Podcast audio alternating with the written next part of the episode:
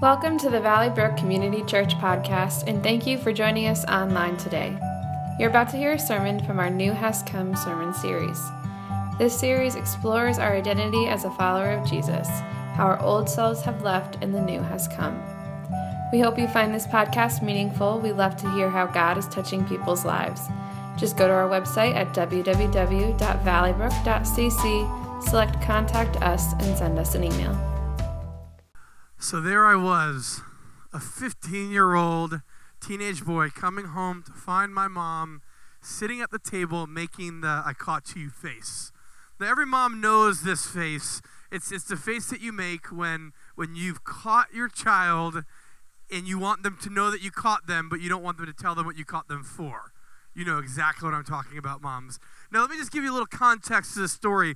You know, when I was 15 years old, you know, I, I kind of stumbled a little bit through high school. You know, I, I, I grew up difficultly, and I actually grew up here. And so Mother's Day was especially special for me at Valley Brook because I feel like I had about 400 moms every Sunday when I come to church. There were many of you in this room that would, would see me and would console my parents as I grew up difficultly. Um, many of you would call me out. Many of you had to deal with me in Sunday school classes or whatever that is. But but so, you know, when I was in high school, I really didn't always make the best decisions. And we'll talk a little bit more about that, you know, later on as I share a little bit of my story.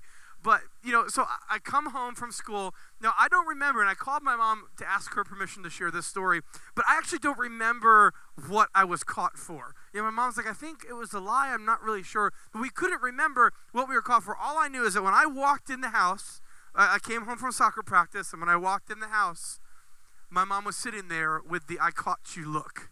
Now, here's the thing that I learned very quickly as a teenager is that you never want to guess at what your mom catches you at. Because, especially if you grew up like me, there's a very good chance that what my mom caught me at was very different than what I was going to confess that she caught me to. Now, this is not a trick, teenagers. Do not do this. Always be honest. But for me, you know, I walked home, so in my head, I'm like, okay, if I confess, then like my mom maybe will go easy on me. But the problem is, is that I've done a couple things wrong. I don't want to confess to the wrong thing and have her be like, "Oh, really?" So, so I get home, and so I, again, I don't remember. I wish, I wish, for the sake of the story, we remember what I was caught for. But I walk in the house, my mom is sitting there. She's like, "Welcome home, honey." And, and in this moment, because again, you see these like shows, and mom's like, "Welcome home, sweetie." No, no. I mean, my mom is the most loving, wonderful woman. You all know my mom, Diane Hermance. But but she welcomed me home. She's sitting there, and she kind of had that look on her face. Welcome home, honey. And I'm like, oh no. And so I walk in. So so we commenced to as as I would always instigate because I was an angry high school kid. We commenced to get into a big argument about whatever it was that I was caught with. And so, so she she comes at me. I get defensive, and I remember in this specific moment. What I do remember, I don't remember what the issue was, but I remember how I reacted. And so, so I'm in this moment. There's, there's a, a lot of just that high school teenage boy angst in me. I'm just upset. I'm angry. There's a lot of my pride that I got caught, that I felt ashamed, all of these different things. And I was just upset in the moment. So I did the logical thing for any 15 year old teenage boy to do. I took off out the door running, saying the four probably most hateful words you could I hate you, mom. This is a good start to our Mother's Day, uh, uh, you know, sermon, right? Okay. So, so I run out the door. I hate you, mom. I'm in tears. Now, let me remind you this is something that many of you don't know about me. So, I'm going to share you a fun fact about Dan Hermance. I used to be athletic, okay? I use, I, I use the term used to very intentionally. I'm working on it, but I used to be very athletic. A lot of you knew me back then, and I was a soccer player. And I was a pretty, I'll say, I was a pretty fast my dad's here, so he can attest to this. I was a pretty fast soccer player. I was a little skinny kid, and I would I was I ran fast. And so when I ran out the door, I ran out the door with some gumption. I, I took off out the door. I hate you, mom. I was upset. I was ashamed. I was guilty. Whatever it was, I just I was upset, and I knew I didn't want to cry in front of my mom because if I cried in front of my mom, then she won, and I didn't want her to win. So I just took out the door. Again, natural. And so, so I'm running. Just, I don't even know where I was going at this point, but I'm just anger running. Okay, if any of you anger run, you know what I'm talking about. So I'm now running just makes me angry. But so I'm anger running. That was just for second service. I'm, I'm, I'm anger running, and, and then this, this moment happens that I will never forget to this day. I hear, I mean, not that loud, but footprints, footprints behind me. And I turn around. Now, let me remind you, I am a soccer player. I'm a 15 year old teenage boy soccer player. I'm fast. I turn around to see my mom. I will not say she's middle aged. I would never, ever say that. But I see my mom running after me, like with this look on her face. That is like to this day, I have chills. Right? I'm not even kidding. To this day, is one of the most terrifying sights I've ever seen because there's like a, like a motherly love passion, but there's also when I catch you, you're gonna die. Look at her face, okay? But there, in the, in the whole situation in my head, I'm like, my mom is running after me. Like this didn't make any sense. I was, I was, expecting to go back home afterwards and get grounded, but no, no, no. Diane Hermance was was uh, ready to get me, so she's running after me. So I'm like, okay, know, because I was, I kind of at this point was just running, but like wasn't running from anything. But then I saw my mom, so I like, I pick up the pace. I start running, and I look behind me, and, and I, I, she wasn't actually, but in my head, in the story, like I can hear her growling. She wasn't actually growling, but so she's running after me, and she's gaining on me. Like my mom is gaining on me, the soccer player kid. So I'm like literally just as, and so now I'm panicking because part of me is like really disappointed in myself, like your mom is catching up to you. But then part of me is like, what's she gonna do when she catches me? Like that's and, like, and why is she chasing me? Like I, the whole situation did not make any sense whatsoever. And so I'm running, she's running again. Uh, she's growling. She wasn't actually growling, but it makes the story better. So she comes after me. So she's gaining on me. So we're in literally my backyard. We, we lived over by Squadron Line. We have this big backyard. We're just running circles around this yard. And, and so my mom is gaining on me. I can feel her breath. And then my mom does logically in the situation what any mom would do. She spear tackled me. I am not lying, okay? My my dad's right here. My mom's you can ask her. My mom in the moment, I don't know what came over her, but she felt that this would be the right thing to do. And so I'm running 15-year-old teenage boy again this is like a difficult thing uh, that my mom's catching up to me. And then she dies. She doesn't come next to me like, honey, I love you. No, she spear tackles me to the ground, pins me to, this is my mom, pins me to the ground and says something that I will never forget to this day. She says this phrase There is nothing that you could ever do that would make me love you any less. In this moment, my mom, and again, like it, when we were, we were recounting the story this week and I was talking to my mom, she said, You should have seen the look on your face. And I'm like, but in this moment, I didn't know what to expect. My mom has caught me. She's tackled me. Again, she's on top of me. And I'm looking at her. Probably, I can't imagine what I was looking like. I'm thinking about it. And she says that phrase There's nothing that you could ever do to make me love you any less. Let's pray this morning, church. Heavenly Father, we thank you for this morning. Father, we thank you for your word. That your word never returns void, that every time we look into your word, your Holy Spirit reveals more to us. And Father, I pray just that this morning. That as we look at a topic that is, is just regular language for a lot of us, but we dig deeper and we challenge ourselves harder, Father, I pray that your Holy Spirit would just speak through me.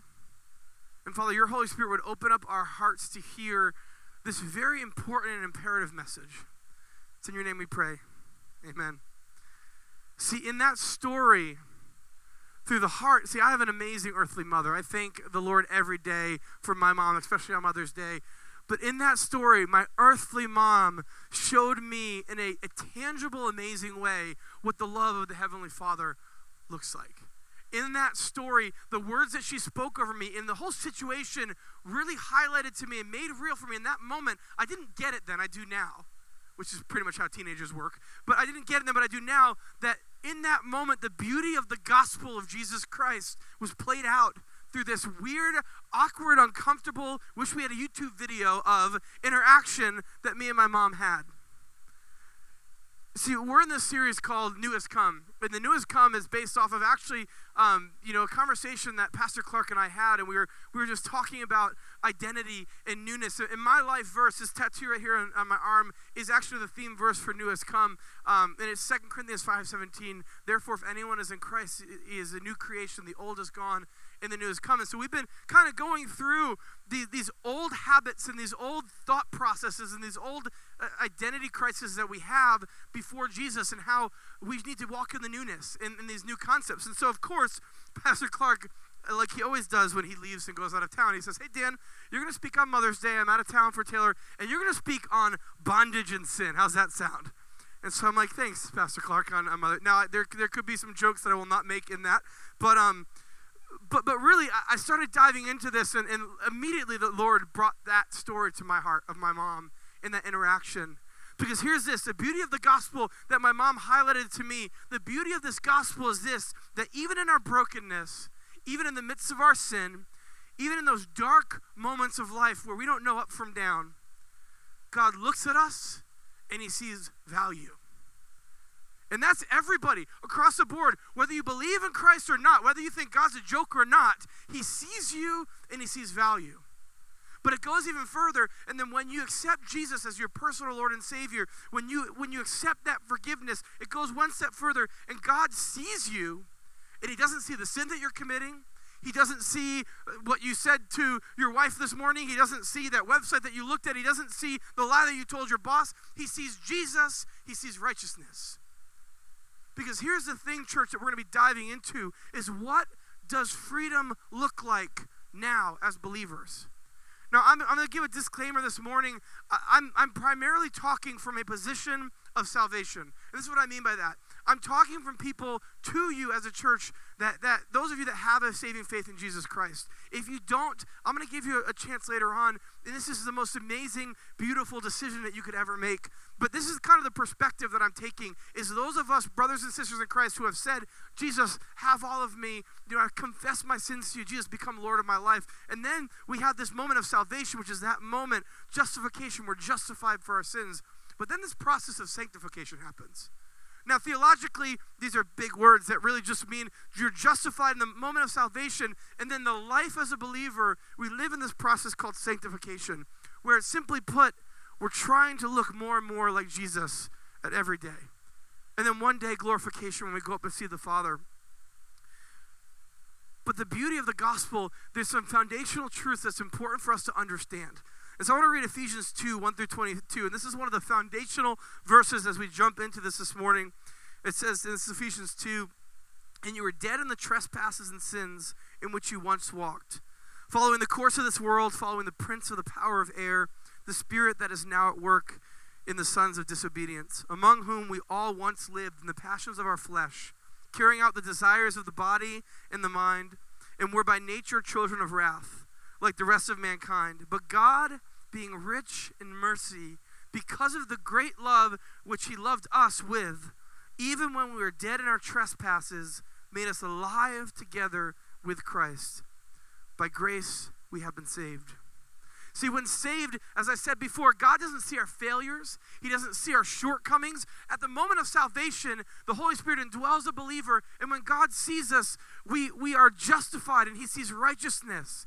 He sees his son Jesus. And for us to say that he sees anything else would completely discount the power of the cross.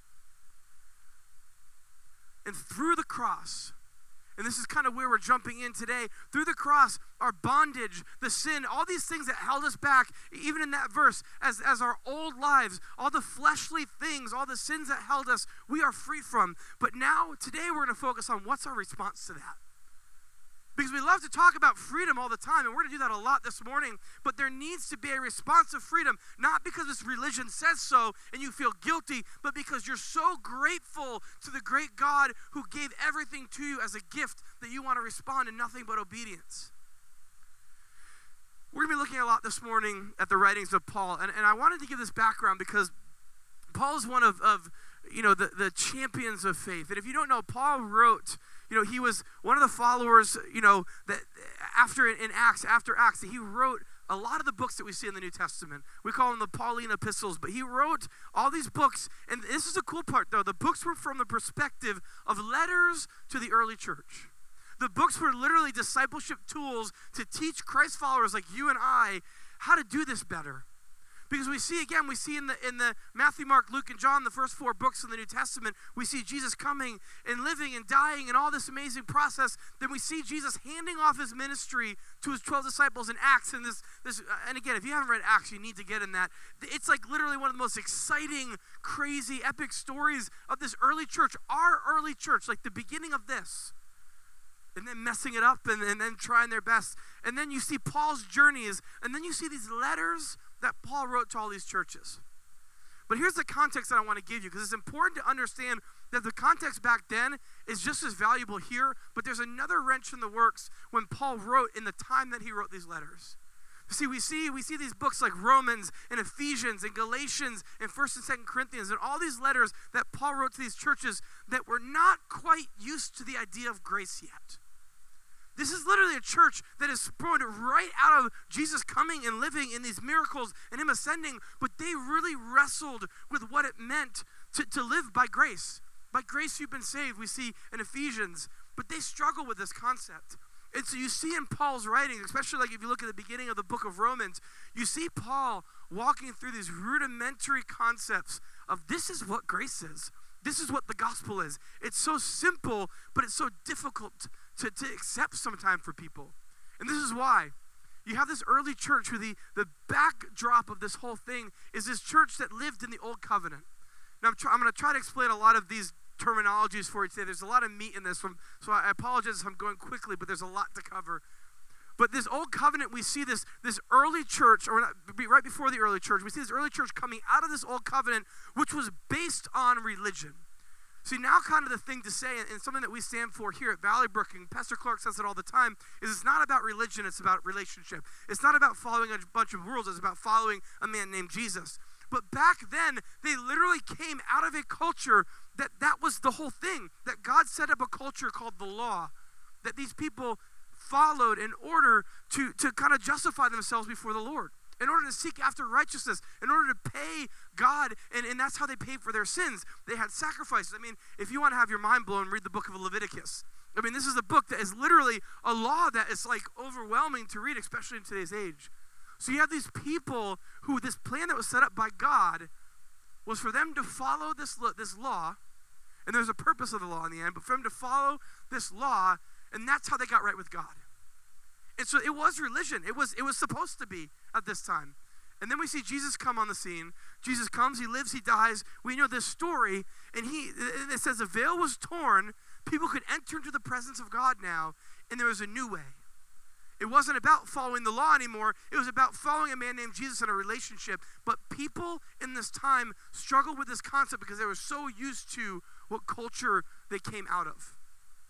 People were so used to following the rules, and this is how we got right with God, that when Paul's like, hey, no, no, no, it's not about that anymore. I mean, that's all, that's good. Like, don't throw that out, but it's about Jesus, and it's this free gift, and it's not from anything you do. These people were literally, minds were blown, so much so that you see over and over again in every single one of Paul's books and every single one of Paul's letters to the church, you see him highlighting this is what grace is, and it is free. And not only is this what grace is, is free, but the freedom of grace brings you freedom in your life. And so we're going to kind of come from this perspective this morning. But before we look at the application, because a lot of people want to get right to the end of, all right, so how do I not sin? I'm free from the bondage of sin. How do I not do that? But it's important for us to understand what I call the theology of sin and freedom in the life of a believer. Because a lot of times there's these rudimentary concepts. And so I'm going to take the approach of Paul, not in any way because I think that our church doesn't understand these concepts, but it's always important for us to understand these foundational issues that we have before we try to solve them. You know, there's that expression that if you have a cut and you don't clean it out, you just put a shiny band-aid on it, it might be good for a day or two, but it's going to end up getting infected and you might have to cut your arm off. You know, but if you if you have a cut, that's extreme. But if you have a cut and you and you go in and you clean it out and you dig and you have those hard conversations and you look at the difficult things in the moment it's difficult but then when you put that band-aid on and you follow the, the right procedures which are hard and painful then you can actually start healing and so for me, I want to go back and dig a little deeper. And so there's a couple points. This is kind of the roadmap where we're going today. There's a couple points that we're going to be looking at of the theology of our freedom. And then we're going to look at how we become free, how we live that out, how we walk that out. Point one is this. And I know this is obvious to most of us, but a lot of times we don't, it's not evident in how we live. Salvation is by grace alone, it is free. Ephesians 2 8 and 9 says this, and this is again a, a writing by Paul to the church of Ephesus says, For by grace you have been saved through faith. And this is not of your own doing, it is a gift of God, not a result of work, so that no man may boast. For by grace you've been saved not of your own doing. It's a gift of God, not a result of works, so that no man may boast. See, Paul is not just saying the reality, hey, by grace you've been saved. He could have stopped there, but he realized the audience that he was speaking to is like, and just so you know, it has nothing to do with you. The only thing has to do with you is the fact that God loves you so much. But your grace, your salvation, by grace you've been saved, it's not because you're the new Mother Teresa. It's not because you, you never have told a lie. It's not because you don't swear as much as, as your unsaved friends. It's not because, you know, you're faithful to your wife. It's not because of those. It's because of Jesus. And he literally went on. He said, I want, I want to make sure of this. Because he literally, he, he said probably more than he needed to. Because he could have just said, by grace you've been saved through faith, it's not of your own doing. But then he goes on, he says, it's a gift of God, not the results of work, so that no man may boast. He doesn't want to take the credit from God in any way, shape, or form. And so we see this freedom, but I think the early church, like the early church, they struggled with this idea of, here you go. But I think we do as well in our culture today, especially honestly in New England, growing up here, doing ministry here. We're involved in this thing called the Hartford Project. And registration, by the way, this is a plug for student ministries. Registration for the Hartford Project is open for our high school students and our middle school students. If you're not signed up, you need to do that. It's one of the most life changing weeks you ever experienced. Also, adults, we need some leaders. So please see David Seiler after church. That's my shameless plug. But there's something called the Hartford Project. I've been doing Hartford Project for about 10 years. You know, I, I, did it when I was a student and then, you know, up through being here as a student pastor. And, and there's this thing that we do in Hartford called Love Wins. And Love Wins is a very simple concept. Basically, during the week of Hartford Project, we do these Love Wins rallies where we shut down different roads in Hartford. A lot of times, we, we, we're intentional in shutting down areas that are, are crime, you know, kind of local crime spots. We shut down the road and we literally just do a free rally. We do free food, we do free haircuts, free like health um, consulting, free clothes. I mean, free bounce houses. It's, it's quite the amazing, you know, experience. And so but before that, we usually do that later on in the week, like Wednesday or Thursday. So Monday and Tuesday, the students and the leaders will walk around the city of Hartford with these papers and, and they'll hand them out saying, hey, we want you to come. This is happening on Barbour Street. Come on down. Come hang with us. Free food, free clothes. You know, we're just doing this. We, we love the city. We want to bless the city. God loves you. And without fail, 95% of people that I went up to said, what's the catch? Because we struggle with this concept. I mean, like, if somebody came to your door at your house and said, hey, here's a hundred bucks, you'd be like, okay, what's the cat? Like, we just struggle. I mean, that would be weird. But we just struggle with this idea of, of free.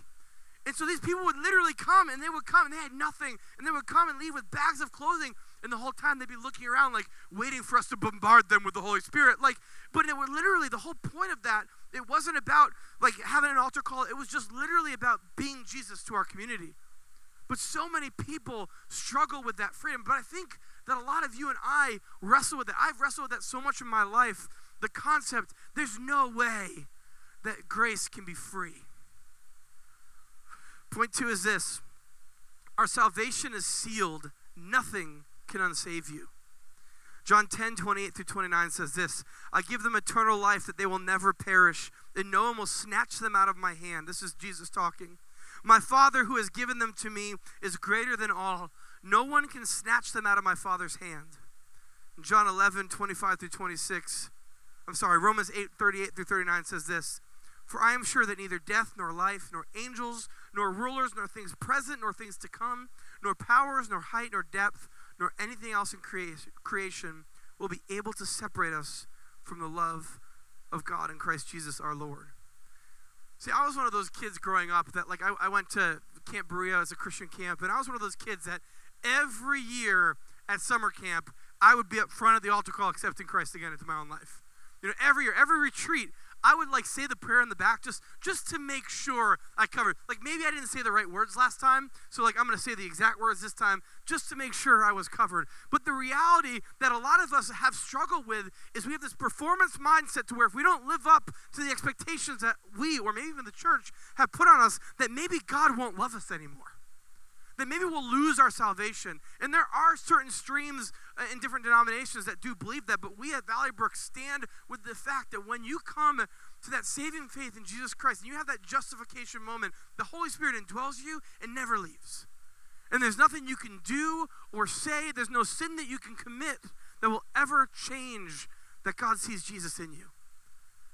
But even that truth sometimes we struggle with because we have this performance minded mentality that if we're not performing correctly, then we don't get the prize. Point three is this salvation enables us to walk in freedom.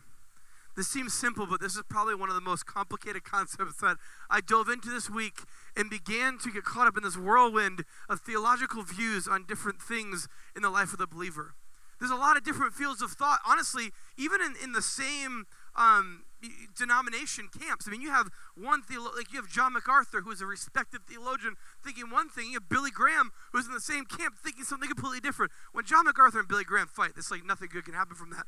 But you know, we see this whole thing, but one of the things that everybody can agree upon is that that moment of salvation, now listen close, church, this is where we're sitting today. That moment of salvation, we are enabled to sin no more. There's tension in that statement. I read that this week and I looked at my life and I'm, I was like, man. because a lot of times I think we sell ourselves short. I've heard the phrase, and we're gonna we're gonna get to this in a second, but I've heard the phrase so many times. Well, I'm just a man. Or, well, that's just my sinful nature. But if you read God's word, it says this. It says Romans 8, 1 through 4. There is therefore no condemnation for those who are in Christ Jesus, for the law of the Spirit of life has set you free in Christ Jesus from the law of sin and death. For God has done what the law, weakened by flesh, could not do. By sending his own Son in the likeness of sinful flesh and for sin, he condemned sin in the flesh in order that the righteous requirement of the law might be fulfilled in us who walk according to the flesh, or not according to the flesh, but according to the Spirit. And this is the best Romans 6, 6 through 7. We know that our old self was crucified with him in order that the body of sin might be, might be brought to nothing, so that we would no longer be enslaved to sin, for one who has died has been set free from sin. The reality of the verses in the purest form is that we have been equipped to sin no more. And that's not something I'm saying to then have you look in your life and feel like all guilty. Like, oh man, I'm really messing this up.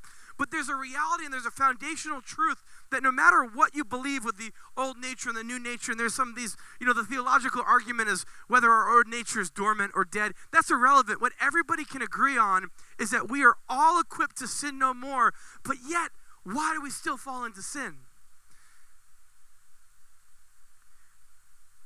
2 Corinthians 5:17 again. Therefore, if anyone is in Christ, the new creation has come. The old is gone. The new is, is here.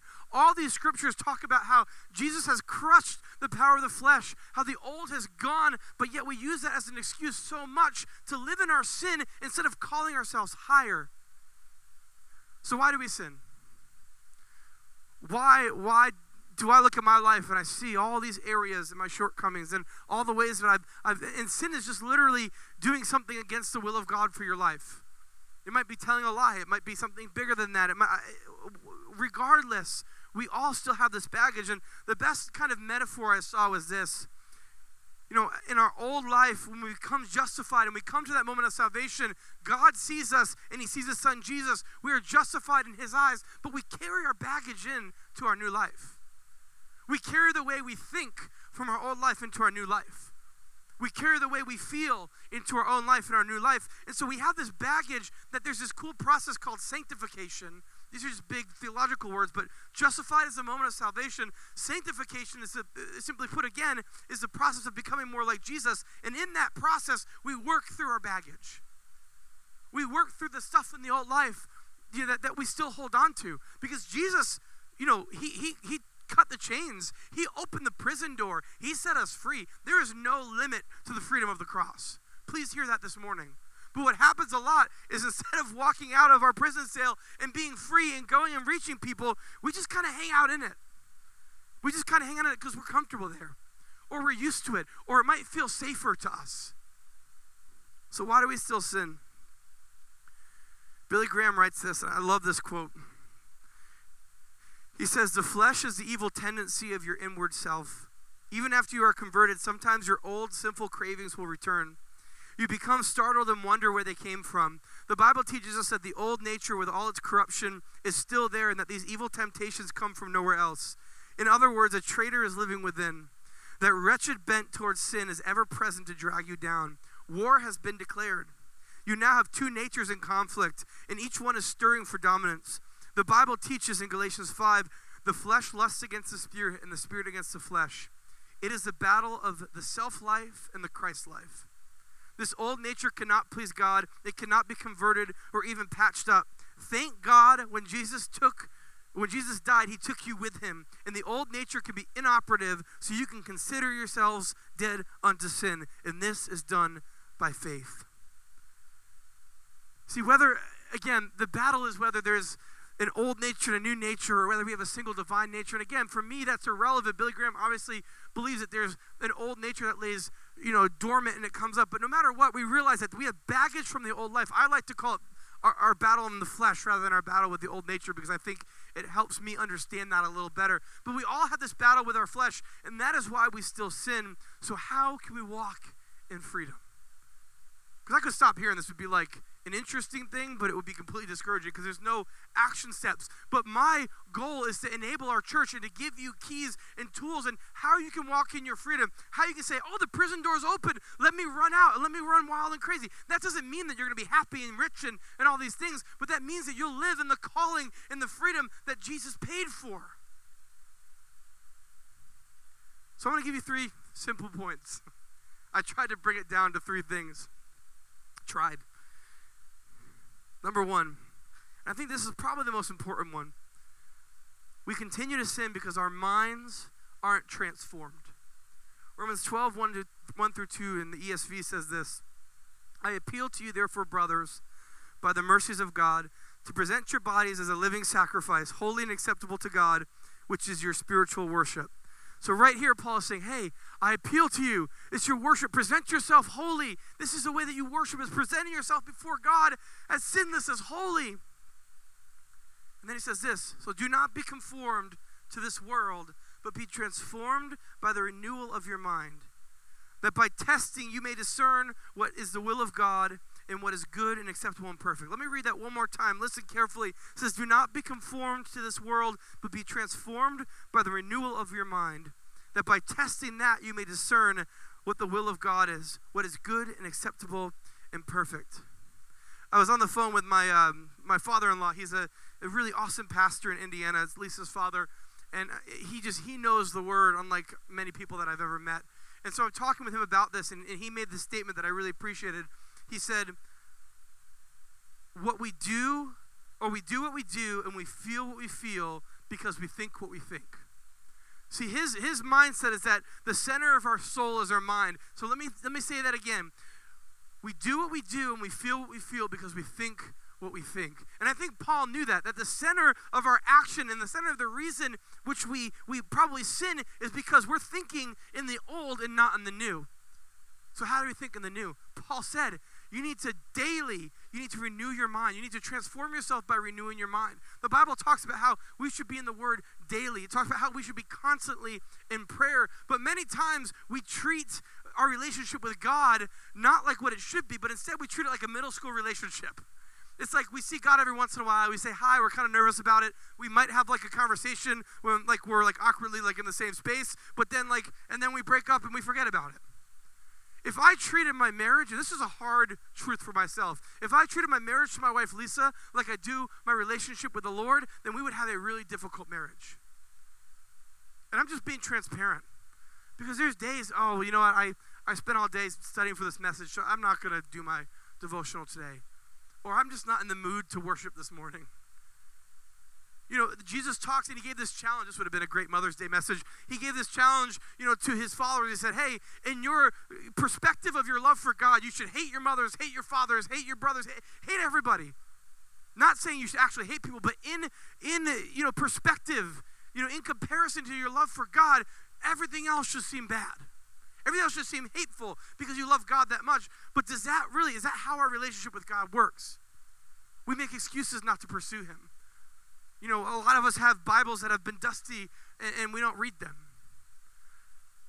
You know, I can tell you that, that in this in this scripture it says we read that we're transformed, our minds are renewed, and then we can test God's perfect will. That then the Holy Spirit can use. I mean, one of the main roles of the Holy Spirit is to, to reveal scripture to us. And then when we're in situations where, like, ooh, should I do this? We, it comes to mind that scripture, oh, honor your mother and father. Yeah, maybe I shouldn't, you know, cuss out my mom if I'm upset. Oh, this, like, all these different things that transforming our minds helps change the way we think. Because again, if we think correctly, then we do things correctly and we feel correctly. What I mean by correctly is we're in the will of God. The mind is the center of our soul. So if we're not focusing our mind on Jesus, if we're focusing our mind on success or money or other things that the world tells us important instead of our love for God, then you're going to feel and do things that are completely contrary to his will. Number two, our view of ourselves is skewed and rationalizes sin. Don't sell yourself short with the excuse of, I just have sinful nature. It grinds my gears so much to hear my brothers and sisters in Christ say, hey, you know what? I'm just a sinful person. Because I think you're settling for something way less than greatness. God didn't call us to live in our sinful nature, He called us to freedom. 1 Corinthians 10:13 God is faithful and he will not let you be tempted beyond your ability but with the temptation he will also provide a way of escape that you may be able to endure it. Galatians 5:1 For freedom Christ has set us free. Stand firm therefore and do not submit again to the yoke of slavery. God in through God through Paul in these writings is saying, "Hey church, I'm calling you higher. I'm calling you not to settle and say, "Oh, you know what? I'm just a man or I'm just a woman like I'm imperfect, so Grace is not just saying, hey, do whatever you want. What it is saying, this is saying there's tension here. Because what grace is saying is, if you do whatever you want, you're covered. But the reason we follow and we walk out in righteousness is not because of religion, but because we're so grateful for who God is and that He saved us. Number three, and this is where we're going to end this morning. It says, Our culture says it's better to seem okay than to actually be okay. I'm going to change this and make this a little bit more real our church culture says it's better to seem okay than to actually be okay. One of the hardest parts for me in my high school and middle school years was that I lived with the tension of the decisions that I was making in, in the culture that I was living in. Now, please don't get me wrong. I am not saying, like, I grew up in Valley Brook. I love this church. We have always been a grace driven church. But the message that I heard as I was struggling teenage guy was get your act together, have it all figured out, then you can come and do what you want to do. If you don't have your act together, you're just, you know, you, you're not worthy. One of the main struggles that the church faces in this area is that until we create environments that can be honest about our struggles, then we'll never truly understand what grace is. And I think that that's hard in this area too. There's this tension in the area that we live in that if, if, if we don't have it all figured out, if my marriage isn't perfect, if my finances aren't all figured out, if my job isn't like the most rewarding thing in the world, if my kids aren't perfectly behaved, then, then I don't want anybody to know that because I need to look like I have it all together. Well, I guarantee you, because I know a lot of you, if you look around the room, there's somebody more messed up than you are sitting in this room this morning. And the reality is, is that we're not honest as a church because, again, we don't understand the power of grace. James 5:16 says this. Therefore confess your sins to each other and pray for each other so that you may be healed. The prayer of a righteous person is powerful and effective. See, notice the first part. It doesn't just say, "Hey, pray for each other, you'll be healed." It says, "Hey, get real with one another, confess your junk."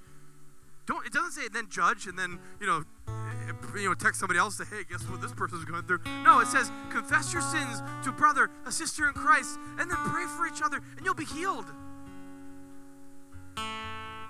I want to close with this one last story. You know, as I told you before, I really did struggle growing up in a lot of ways. You know, starting in middle school and high school, I just had this identity crisis. I dealt with major anger issues. I, I dealt with just who I am. I'm a creative person, and I, I just I just kind of stumbled through who I was as a teenager. More difficult than I think a lot of, of teenagers. I have an amazing mom and dad who love the Lord, who have been, you know, a part of planting this church. But I, in my head, wanted nothing to do with them as a stubborn teenage kid. And because they were the God people, I wanted nothing to do with God. So I completely walked away from my faith. You know, I lost my best friend in a car accident my freshman year, and, and my partying turned into um, my medication, if that makes sense. And I, I dove into hard the world of addiction and the world of just sin in, in a way that I, I had never experienced before, obviously. And I remember my high school, I was about a sophomore, junior, and I was a broken, hurting wreck. And the message that I heard from the church, whether this was truth or not, and whether even the church said it or not, I, I don't even know. I can just tell you what I heard was until you get your stuff together, until you look like us, you're not worthy of God's love. And I genuinely thought, church, I genuinely thought as they heard it, and I think the teenage, a lot of teenagers think this way. I genuinely thought that that God did not love me because of what I was doing. And that's why I went over those truth statements because I genuinely in my head was like, there's no way that God could possibly love me. And so my junior year, I went to a young life camp. I went there in no way to engage with God. I, I knew, I grew up in church, I knew how it was going to work. They're going to have their camp on, on Thursday night. It's going to be the cry night. Everybody's going to cry, go forward. That's Jesus night, yay. And like, I'll go home and then fake it for a week and then whatever. I wanted nothing to do with it. I wanted nothing. I literally went into that, say, like, making a pact with myself. I will not engage with God this week because I'm terrified, genuinely. I probably wouldn't have identified that then, but I was terrified. And so Thursday night came, and like the, the structure of these things usually happen, Thursday night came, the, the speaker was giving the salvation message, and Young Life has a cool way of doing things that are very not churchy, which I actually it reached me in, in, a very deep way. And, and what I didn't realize is that my friends were impacted so much that these buddies that I used to party with told our youth leader, his name is Alan Donahue, told Alan what I was going through because they felt that they were that, that I was going down a path that I probably wouldn't live very long. And so I remember that night, Alan's in my room and, and we're in the room getting ready for the night activity. It was some crazy youth group activity. And all the guys had left, and Alan and I are headed out the door. And Alan shuts the door and stands in front of it. And he says, Dan, you're not leaving this room until you tell me what's going on in your life. And immediately, I just, like, I beefed up. And I was a little kid. Again, I was the skinny kid. Alan's a big dude. but I, in my head, I'm like, I'm going to fight this man. Like, I'm going to fight him before I come clean. Like, I'm going to, it's just to happen. I'm to fight an adult. Great, let's see what happens. And so, so literally, I buff up. I'm like, Alan, I'm fine. Just let me, let me go. Because I knew, I knew he knew something. And so again, Dan, tell me what's going on with you. Nothing, Alan. Nothing, Alan. And I, am literally, I'm getting angry. And he looked at me and he said these words. He said, Dan, no matter what you've done, no matter where you've been, I love you and God loves you. And it completely went over my head the first time. I'm just like, I'm just upset. He said it again, Dan, no matter what you've done, no matter where you've been, I love you and God loved you. And by the third time, church, I was on the ground. I was on the ground in tears and I said, Oh, yeah, Alan? because I wasn't ready to accept that yet. I said, oh, yeah, Alan, well, here's what I've done. And I went through the list of my sin. And I literally, genuinely, church, thought that I could break the mold of grace. That God's like, grace is for everybody. Oof. and like walk away from me. And so I told him at the end, and I was ready for him to be like, oh, I shouldn't have asked that question. And he looked at me again with tears in his eyes and he said the word, Dan, no matter what you've done, no matter where you've been, God loves you and I love you. There is nothing you could ever do to make you love me, uh, me love you any less. And in that moment, I truly understand. I understood the beauty of freedom. See, in that moment, even those three points that I gave you, I was honest. I confessed to a brother. He preached identity over me. Because here's the cool thing this is why genuinely I feel. I mean, it was obviously a God encounter, the Holy Spirit was there, but He then said, Dan, I want to call you higher because you're worth so much more than the life that you're living. He preached identity over me. Because a lot of times, guys, we focus on the sin more than we focus on the person that we need to be calling higher. We look at this person and say, hey, this is what you're struggling with. Stop it. Look at it. Stop it. And we don't say, hey, you know what? I know you're struggling with that. You're better than that. You're a son, you're a daughter, you're set free. So I'm calling you. I'm going to raise you higher instead of just glorifying what you're going through. Then he turned me back to my relationship with Jesus. Over the next six months, Alan and I did regular Bible studies. We were in the Word. He checked in with me daily. And, and, and then over six months, then my deal with him was I told my parents, which is a whole other story for another time. But in that moment, I experienced true freedom from bondage because I said, you know what? This has nothing to do with me because I'm broken. And to this day, I experience that freedom. I've been clean for a long time.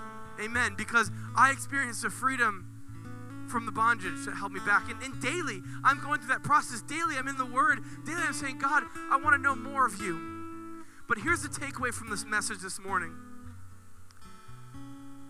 Some of you need to hear this morning that in the midst of your struggles and pain, God still loves you and you are covered and set free. For some of you, it means you need you're challenged to reconnect with God, that you have walked away from that personal relationship with Lord. You're saved, you're justified, but you've kind of paused the sanctification process. That you've been living your life more following rules instead of following a man named Jesus. For some of you, it might mean confessing your sins. It might mean getting together with a brother and sister and saying, listen, this is going to be hard to heal, but this is what I'm going through. I get to do that. With, I get the the privilege of doing that with a lot of people because the role that I'm in. And I'll tell you what, seeing somebody go through that process and the weight that's lifted off their shoulders when they said, hey, this is what I've done, and being able to smile at them and say, hey, God loves you, I love you. Now I'm going to call you higher. Maybe for some of you, it, it means finding community finding accountability so people can call you higher. Whether it's one of those things, whether it's just realizing your identity, for some of you, it might mean accepting Jesus and, and meeting grace for the first time in your life. But no matter where you are, I want everybody to walk out of this room understanding that we are called and made for more.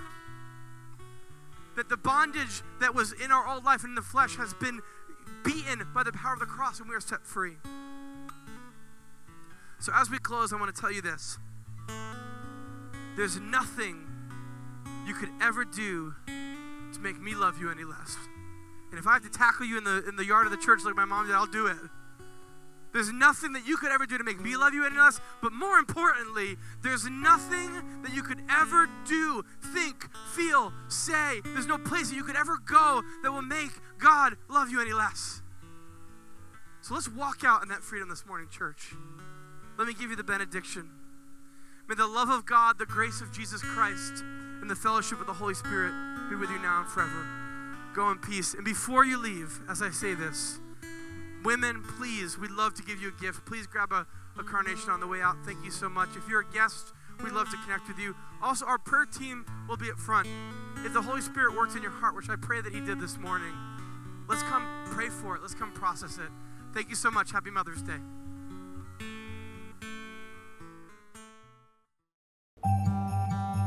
Thank you for listening to our podcast. It is our sincere hope that it has blessed you. For more information, visit our website at www.valleybrook.cc.